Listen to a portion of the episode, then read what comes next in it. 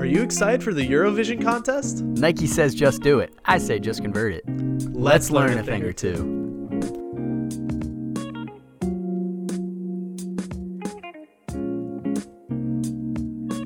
Let's do this, Thomas. Let's do the show.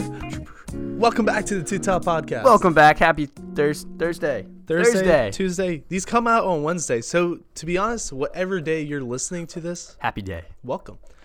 Matt, now I've planned this topic to come out around a week before You teased me this morning. What is it? this what is it? competition, this ah. worldwide event, except not worldwide, Europe wide event. Yeah.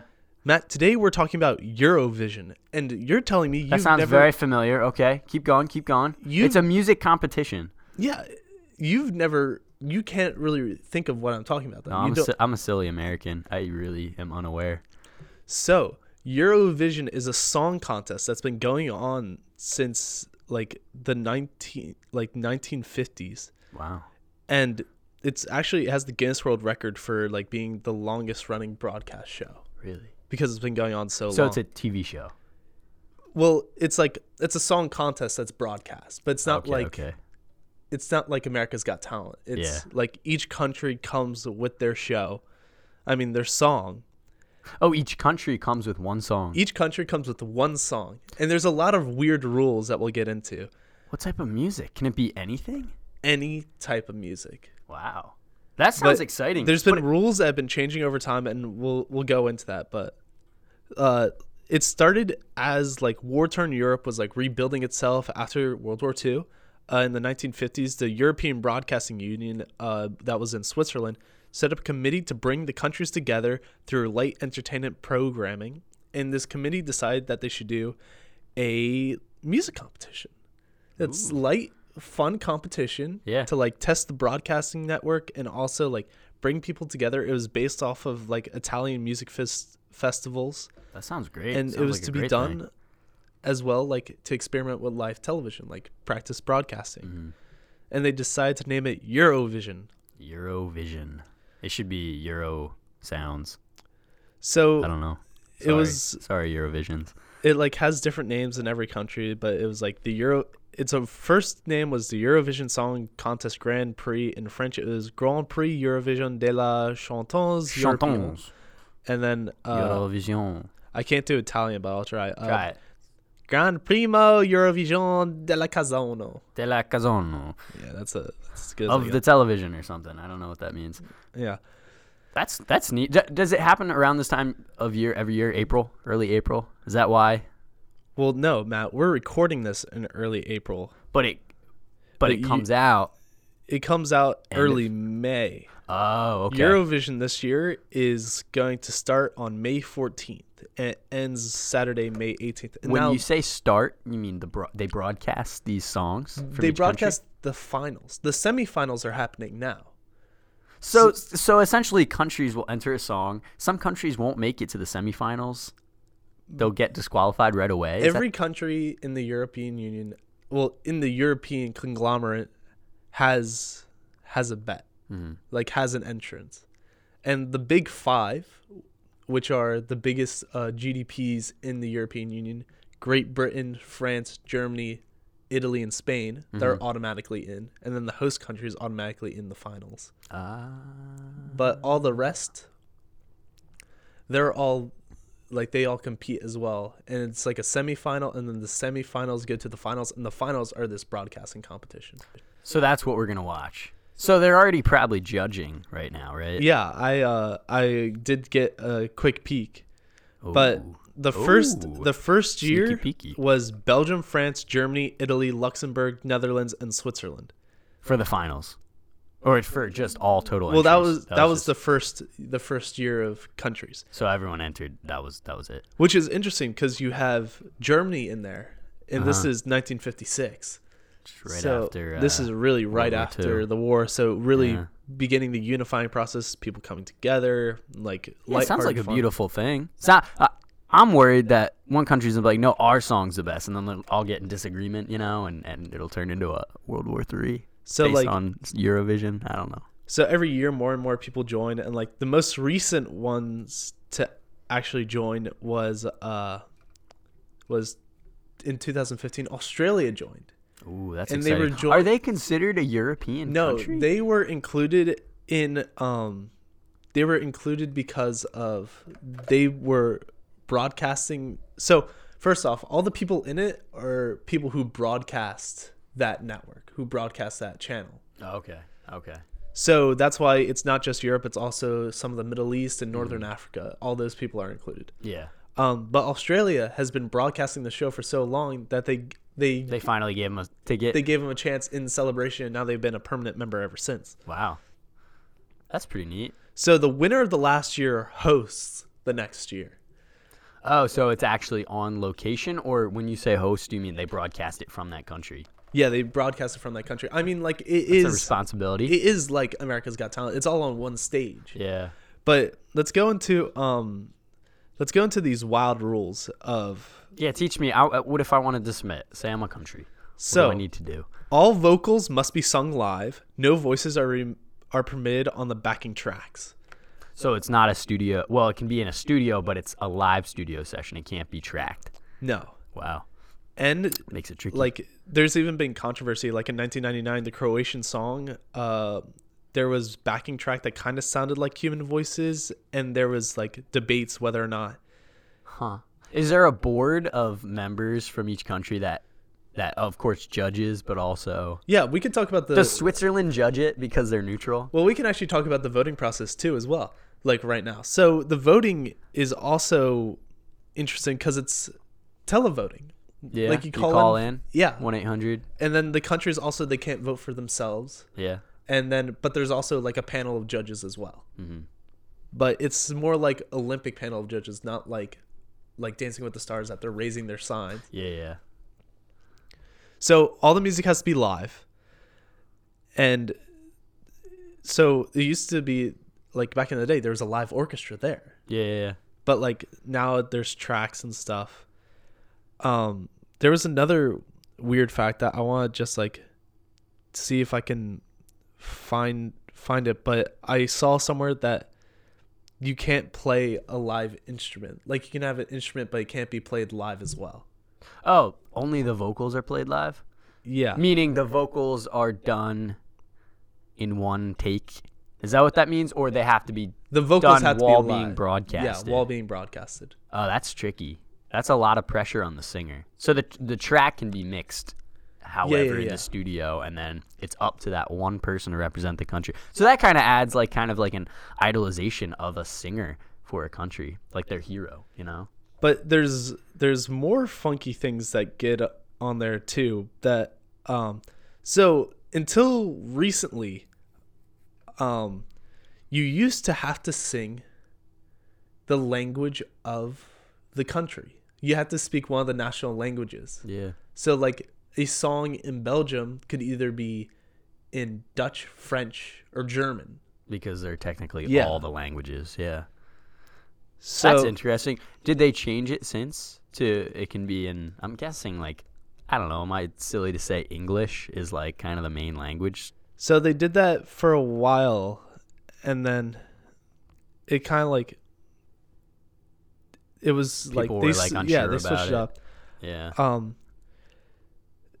So like performers from non-English speaking countries in 1973, uh, like in 1973 they were allowed to sing any language that they want, and then uh, non-English speaking countries sang in English, which is you know our, our lovely people ABBA. Yeah. Yeah. yeah. They um they won in 1974. Oh, from what country did they represent? What country is ABBA from, Matt? Is it London? Like eh, like the UK, England? No, it's a Swedish pop group. Swedish pop. Okay, I should have known that. You will also, the more research I'm doing, Sweden kills it. Sweden's good, aren't Sweden's so good at this. But? Wow.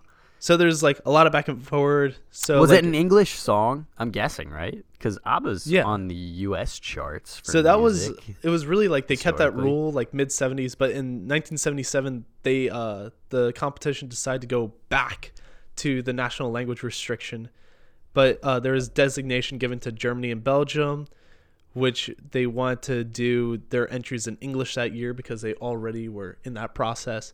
But in 1999, the rule was changed again that the choice of language could be whatever you wanted.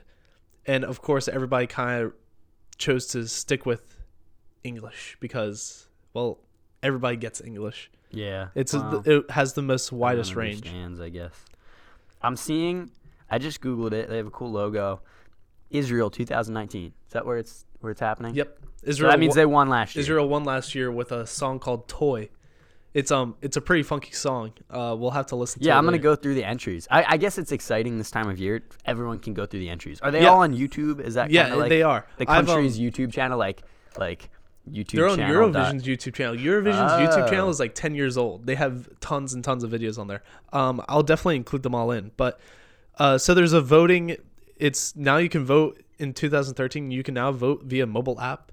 Um, there's two sets of voting. There's the professional voting and the televised. The televised is through the app, and then the professional of five music professionals is they do t- two sets of 12, 10, and 8 through 1 points on their 10 favorite songs. So you can either give a 12 out of like 12 is the highest, 10 is the second highest, and then it's 8 through 1. So Hmm. instead of like 1 through 10, it's like 10, it's like 12, 10, 8 through 1. So like everybody can everybody can like do a part. They're all filmed. It seems like all of them are are like music videos. Is that what they are? Well, let me click one. So they're like Yeah, they're all okay. They when are you live. when you hear these songs like it's a very promoted song. So, so they represent the countries too. Like typically, like Norway's pops right up, and it looks like it's some like discotheque like Well, thing. I mean, Not that there's nothing wrong with that. I'm just saying it, it's like There- that's the style. there's a lot like the thing that keeps Eurobeat alive, I swear, is Eurovision because there's always like some hardcore Eurobeat like during that competition. Mm, yeah. like kind of that like club stuff because that's popular.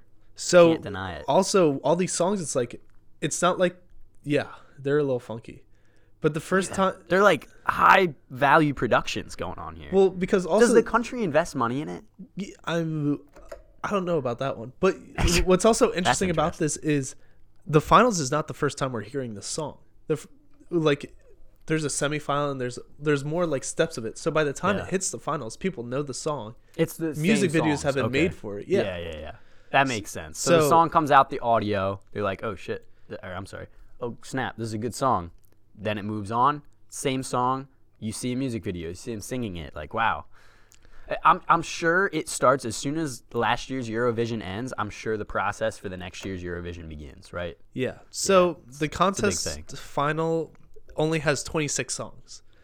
There's the five big countries, the Mm-hmm. host countries, the 10 qualifiers from semifinals 1 and 10 qualifiers from semifinals 2. Mhm. So, the rules are no previously unpublished music. The artist must perform the live on stage and no entirely instrumental compositions have ever been allowed in a Eurovision contest. Though um, a cappella groups have been accepted, Latvia performed their a cappella act in 2006, and so did Belgium in 2011. I bet they were pretty darn good. So there's a lot of stuff. Live music, though, um, there's um things like m- instruments cannot be played live because of well technical issues. Yeah, it'd be a whole production. It'd be a lot of Live music has actually been banned in Eurovision since 1998, and it remains till this day. But before, I'm sure it was big bands playing. Yeah. big So I. I do want to hit like the one rule that I find wild, and while you're watching these videos, because I know you will later. oh, absolutely. There's I have 'em on rules about how many. Per, first off, the song cannot be longer than three minutes. Okay. Three minutes is the maximum time. Interesting. And there's a rule about the performers on stage. All the performers on stage must be age 16 or older on the day of the semifinal in that year. Um, this rule was introduced in 1990 when two contestants the year before were 11 and 12. And It's probably too much for a kid. the winner who won for Belgium in 1986 was 13. Wow. So, like, they had to be That pure voice. I'm sure some countries are like, oh, we need a boys' choir. that like young boys' voices, you know, but they can't do that. So need need to be older, and also there's another crazy rule: only six performers are allowed to be on stage at all for a song. Yeah, Norway had three people. So, like when you're watching these performances on stage, dancers included. So you could, and all the vocals are live. So you might have two backup singers, a main singer, That makes you really pick. and then like even though the instruments are done like pre-recorded, there's still probably people playing the instruments in the background. Yeah. So you'll have like two people doing instruments and then like a dancer as well. But there will not be more than six people on stage at once. Six max. Interesting. So those six people represent the countries. Imagine your band, such as ABBA from Sweden, you know, representing your country. You know? That would be pretty sweet. Like, yeah, we're the we're the band of the people. You Yeah. know? That's essentially the bragging But what's rights right funny there. is America won't be in it because America is not we're not part of Europe. We don't It's not- broadcast the channel. it's not the EBU. It's not the European Broadcasting Union. yeah. So Maybe that's a good thing. I do want to. We have been going really long on this topic, but I do want to hit It's interesting. some things that I think you should look up. Um. So ABBA was a Eurovision contestant. Mm-hmm. Sweden. Um, the sax guy is also Like the sexy sax guy. Like Yeah. the- I picture no, no, no, no, no, not that one. That's Uh, Wham. The I know who you're talking about though. There's like a, a saxophone guy. I'm talking. Was that an entry? Was that song an entry? Yeah, that was 2010 Eurovision. Did it win? Runaway. Uh, no, it did not win. But it became huge. Yeah. Runner, I'm sure runners up. I mean, just to produce content like music, like just to put it out there, people can dig it. You know, they don't have to pick just one winner. But like Everyone's a winner, Things you should look up is um that you should look up the Ukrainian song. If you just look up like Eurovision Ukraine, and I've I've heard these songs before. You think? you maybe not have heard them, but again, Eurovision also it's it's everything. Like Not for us. one year Sweden there. had a a song called Hardcore Hallelujah, which is like death metal, like the full like when the people dress up in like the ghoulish outfits Yeah. and like the face goth decor. Yes, like that type. You could do like top ten what WTF like Eurovision songs, and, And that's you one of them. I'm gonna Google all-time Eurovision highlights. And Yes, just see you what- will see what it all. crazy stuff comes up over I the years. This is audio, so I can only play you so much. Yeah. But I'll leave links of my favorite ones. I've made a list, and I'm sure in the uh in the video version we'll try to include some as well. That's stuck in my head now. Yeah. Yeah, I know that. So oh, man. that's why I have on this wonderful competition of the ages in the musical world. Eurovision, Vision de Euro, or I don't know. It's it's universal over there Yeah. across the pond. Yeah, we don't have anything really like that because No. we're America and we I don't know I don't know I'm not representing America. America does its thing. Let's stay in Europe, Thomas. Yeah, you- Let's stay over hear there. We took a have a plane over. We're learning about Eurovision today. I wanted to talk about something. We're not talking music. I'm I'm ashamed because I really like talking music. I want to talk about music history, all that stuff. But we're gonna cover something very basic. We're ta- we're talking units today. We're talking imperial versus metric units, Ah, yes. and I want to relate it to the United States and why we're not on board. Or maybe we are on board. We're and you s- just we're a stubborn group of people. we are stubborn, but also we're trying, but also us, our citizens haven't kind of just like committed to it, specifically the school systems. But we're going to talk about the history of it today. It might be a little dry at first, but there are some interesting facts behind it. So, at first, our British imperial system is where our units come from. Yeah. They're not exactly the same, but it's where they come from. You know, the foot, the inch, Yard. the gallon, yard. They're all very unique to this British imperial system. So it's a traditional system of weights and measures used officially in Great Britain from 1824 until the adoption of the metric system beginning in 1965 in Great Britain. Okay? So they switch. They were like, geez, we got to stop. We invented this thing. It's not working out too well. There's a better system. Let's do it. Well, the other Kudos system, to them. Yeah, the other system's great. Zero is freezing, a hundred is boiling. There's a decimal system that literally makes conversion as simple as moving the decimal. Why don't we do that, Thomas? That's the question, you know? Why is a mile an arbitrary number? How many feet is in a mile? I could not tell you. And I live in America and we use miles for our units of, of distance. Yeah. I don't understand. I couldn't you know, tell you either. When I was down in Central America, metric system, everything. It's so simple, yet I couldn't figure it out because I'm so brainwashed by this this imperial system. I'm, thinking like imperial credits, like Star Wars. Anyway, nerd stuff. The United States customary system of weights and measures is derived from that system. British imperial units are now legally defined in metric terms. Legally, so that's that's in their legislature we're using metric. So let's talk the early origins. So it evolved from thousands of Roman, Celtic, Anglo Saxon, and customary local units employed by the Middle Ages. Traditional names such as pound, foot, and gallon were widely used, but the values so designated varied with time, place, trade, product specifications, and dozens of other requirements. So as you travel across Europe, each town, not just each country has different units, each town would have different units. It made trade very difficult. Yeah, I can I'll imagine. give you four kablabbles for two kabloobles.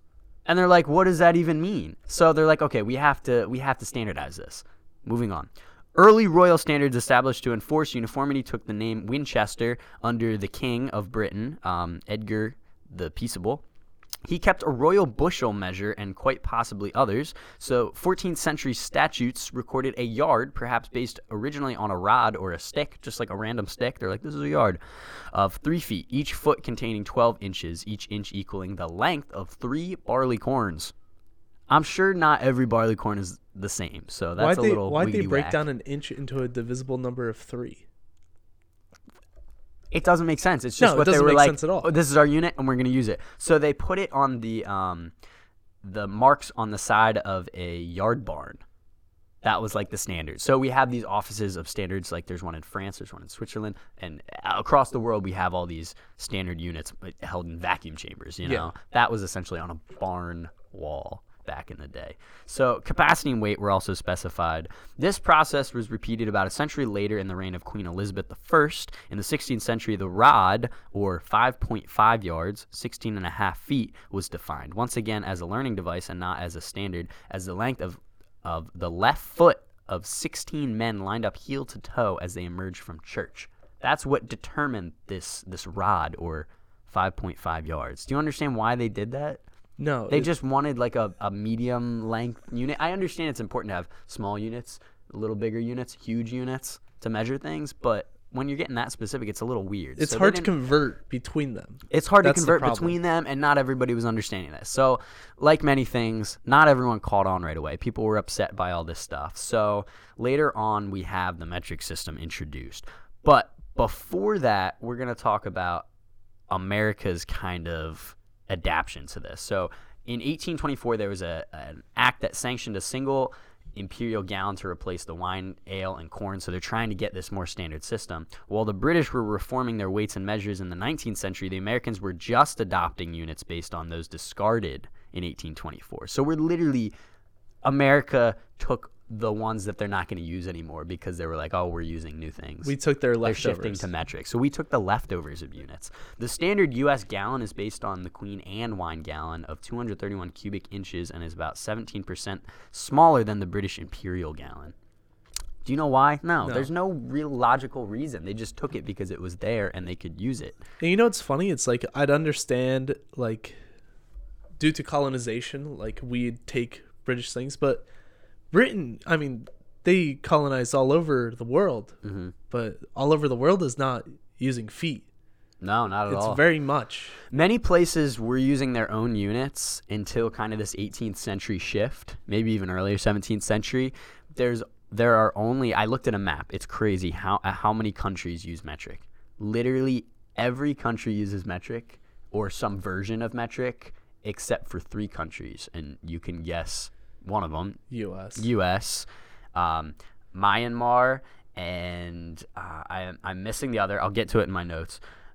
First, I want to give you some some things to make you understand the importance of why we should kind of standardize our units. I mean, it's not hard to convince someone why we should all use metric and be on the same page. yeah, if we all work together, especially like in industries, if I say, okay, I'm an architect, I drew this house, it's like, all right, this wall is this long Yeah. and this. If you have a different ruler than I do, then your house is going to be wrong. Yeah, it's going to be completely different. especially when it comes to important things like you know when you're stacking buildings in a city and they go next to each other you need things to line up Or It's important. medication based on milliliters and yeah i'll give you this many of this medication and you're going to give me this many of this medication at a different it could be dangerous here's a question when you're in architecture do you what units do you use we use inches. Use inches. It's imperial. And that is one of the exceptions in the united states for industries.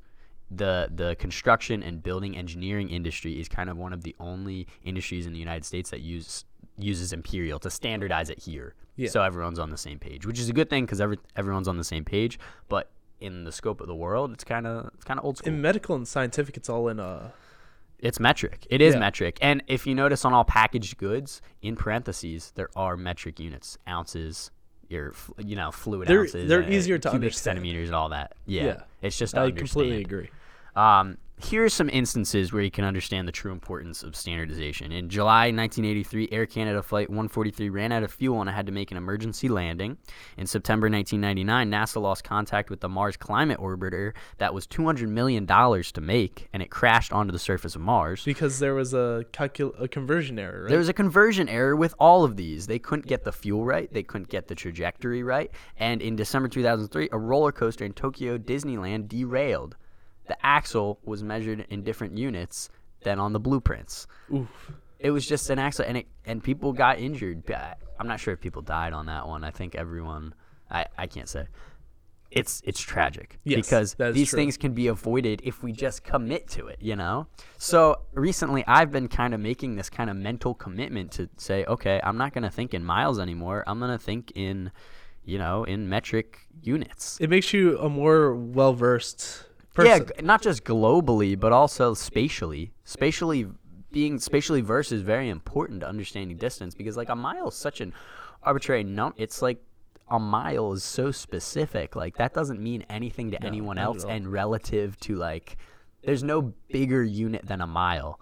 You know, we have meters, we have kilometers, you know, those are directly relative to each other. and other. you can break down those measurements too into like decameters and like centimeters and me- millimeters. It's like Mm-hmm. millimeters, a- and you can even go less than that by Yeah. just using the abbreviations of that decimal system. I wanted to give you a fact about the first definition of the meter. It was based on the distance between the equator and the North Pole. That arc. oh, and that's a? Interesting. 100,000 meters. Interesting.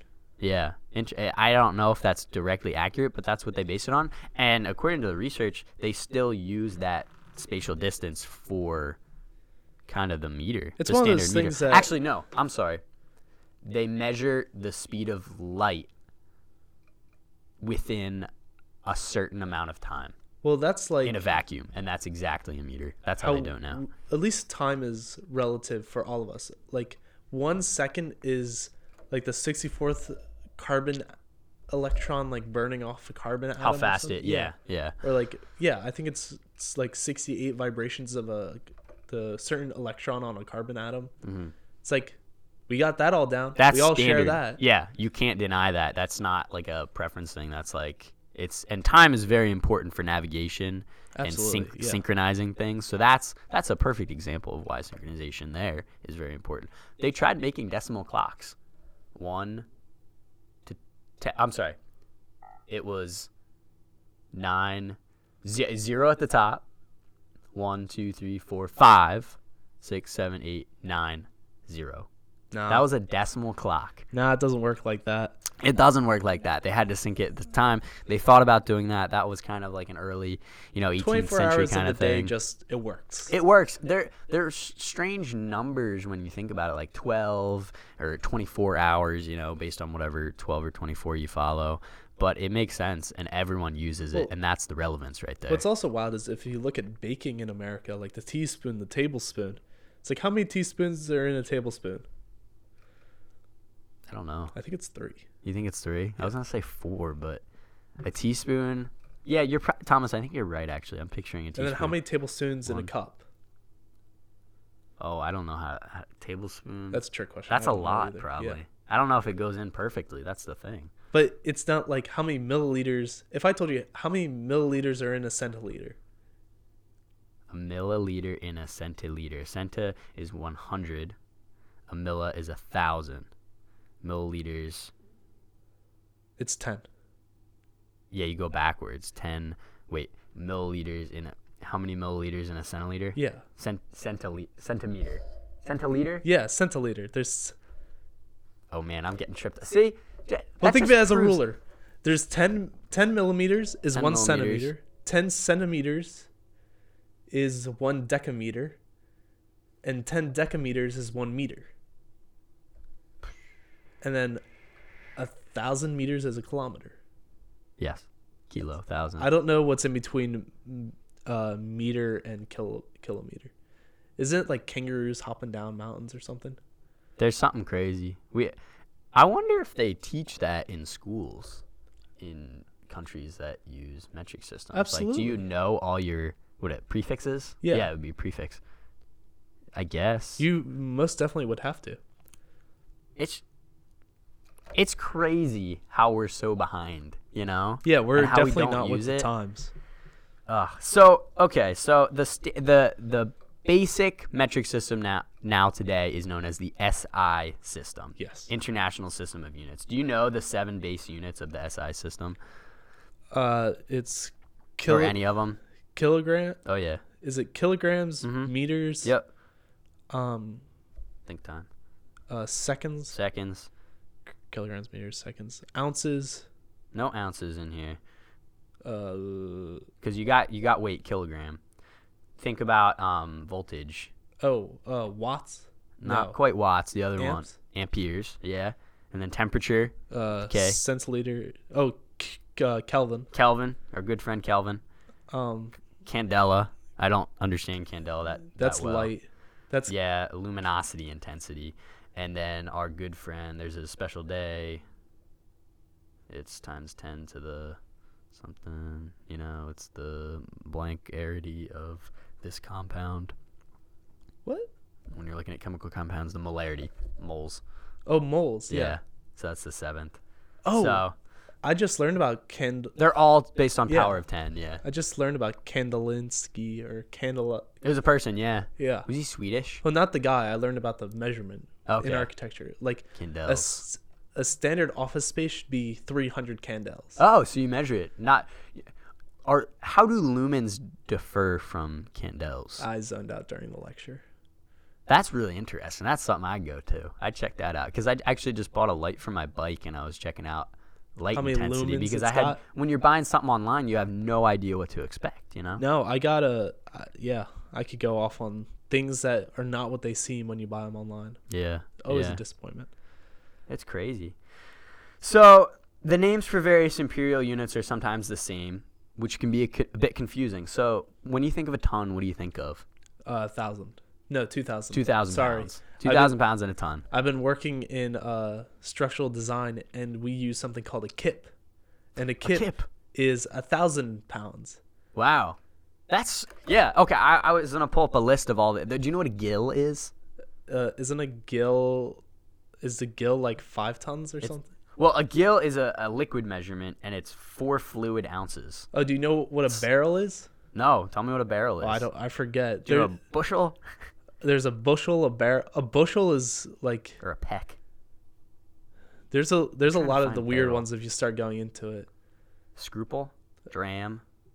You know what a dram is? No. I feel like I've. What's a dram? Dram is three scruples How, or sixty grains, Sixty grains. and a grain is 0.042 pennyweight, or 0.002083 ounces.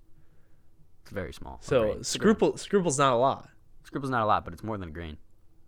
And how and three scruples in a There were there were three scruples, three scruples in one dram.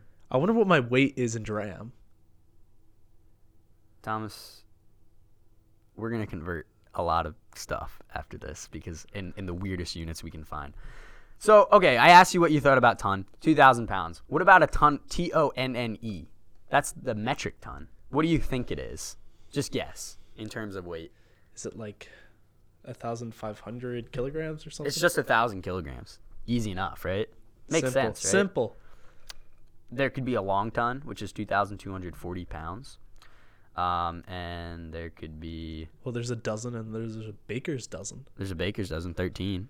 Well, that, that's classic because they would put an extra in Yeah. just in case you lost one, like an egg. You know, I, I think that's such a like a wholesome thing.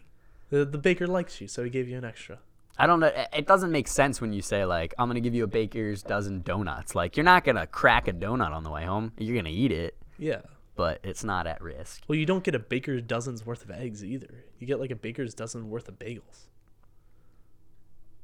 Yeah. or Ba- like pastries. Yeah, like bagels. When I go to the bagel place, it's Baker's Dozen Bagels.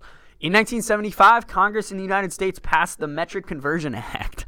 Do you think it worked? No. No, it didn't work. They lost power. They weren't given that much power. But you know what? Interstate 19 in Arizona is the only U.S. highway to have metric road signs. That's a historic road for that reason. Would It's you? the only one. Who would I, guessed? I was thinking this morning, there's probably some towns out there that were like, no, we're converting the metric, and like a single town in the United States in the Midwest is like all metric. Good for them. Maybe. Yeah, I wouldn't be surprised. Why don't we start Philly? Or maybe someone near Canada, on the northern border. I mean, when you're close, yeah, that's what you understand, and then maybe the signs are bilingual and they have two units on you them. might cross over a lot. Who knows? imperial metric. So, like I said, in 1994, both metric and U.S. customer units have been required on commercial packaging. Yeah. Uh, the metric system is now a standard in a lot of industries, even in the United States, with the exception of the construction industry. Like you said, you know, it's just that's how they have to do it because that's the way it's been done eh, to keep everything safety oriented. In the U.S. today, only federal agencies are required to use the metric system for business where practical. So it's not a law. Liberia and Myanmar are the only other two Interesting. countries other than the United States that um, haven't officially made the switch. Who and the switch, when you look at the history of countries, each individual country switching, they switch out of this is right. We just we're gonna switch. Yeah. There wasn't a debate. It's not like no, we have to change everything. No, it's I just like it makes are sense. people are America's too stubborn. So, that's their issue. ladies and gentlemen, if you take something away from this episode, make the switch. Make the switch. Understand the units. Maybe travel a little bit. Maybe put it to the test. Maybe lear- change your Google Maps to kilometers instead of miles. Learn a learn a bit. Yeah. When you drive, not only see how fast you're going in miles, but also see how much you're going in kilometers. You Also know, Celsius. Understand that. Yeah. Learn Celsius. Learn uh, Celsius boiling is one 100. know. Yeah. Zero is freezing. Simple enough. Learn what a comfortable room temperature is in Celsius and understand what it means globally. Just verse yourself. Exactly. There's your public service announcement. But I think that's all we have for this week's episode of Two Top. Yeah. Go to Europe. That's Yeah. basically what we learned. It was a Pretty Euro much. special. Europe's great. Watch some videos. Who knows? They're all in seconds. That's, Yeah. that's a standard thing. But we'll see you guys next time for another. Two topics. See ya. This was Two Top, an independently created and run podcast created by Thomas Lance and Matt Berg. Music this episode comes from Lee Roosevelt. For more info about this week's episode, visit us at twotoppodcast.com. For general inquiries and feedback, send us an email at twotoppodcast at gmail.com. See you next week for another Two Topics.